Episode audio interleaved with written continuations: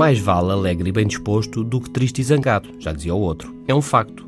Mas agora soube-se que nem sempre a boa disposição ou uma boa piada ajudam. No local de trabalho as coisas não são lineares. Nem sempre o bom humor é bom para o ambiente e para o desempenho profissional, e nem sempre o mau humor é mau. Então o que se passa? O senso comum sugere que, em geral, o bom humor dos líderes tem como resultado melhorar a boa disposição dos subordinados e uma maior satisfação no seu trabalho. Uma ideia geral é também que os líderes devem evitar zangar-se, a má disposição e a ironia. No entanto, de facto, nunca houve dados científicos o suficiente para defender estas convicções. Mas agora, um estudo da Universidade do Missouri vem apresentar alguns avanços e o sugerido é apelativo.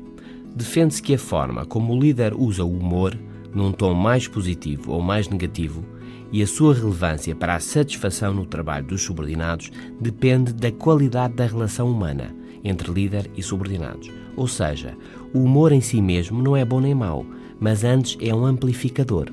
Se a relação entre profissionais é boa, então o humor mais positivo ou até mais negativo ajuda para a satisfação no trabalho, bem como ajuda a manter a boa relação.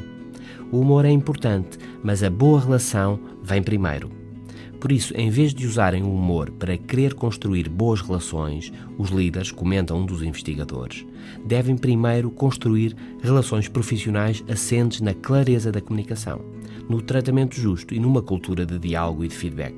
E aí sim, o humor, ponderado e inclusivo, mesmo às vezes com alguma má disposição, tem um bom impacto. Bom fim de semana.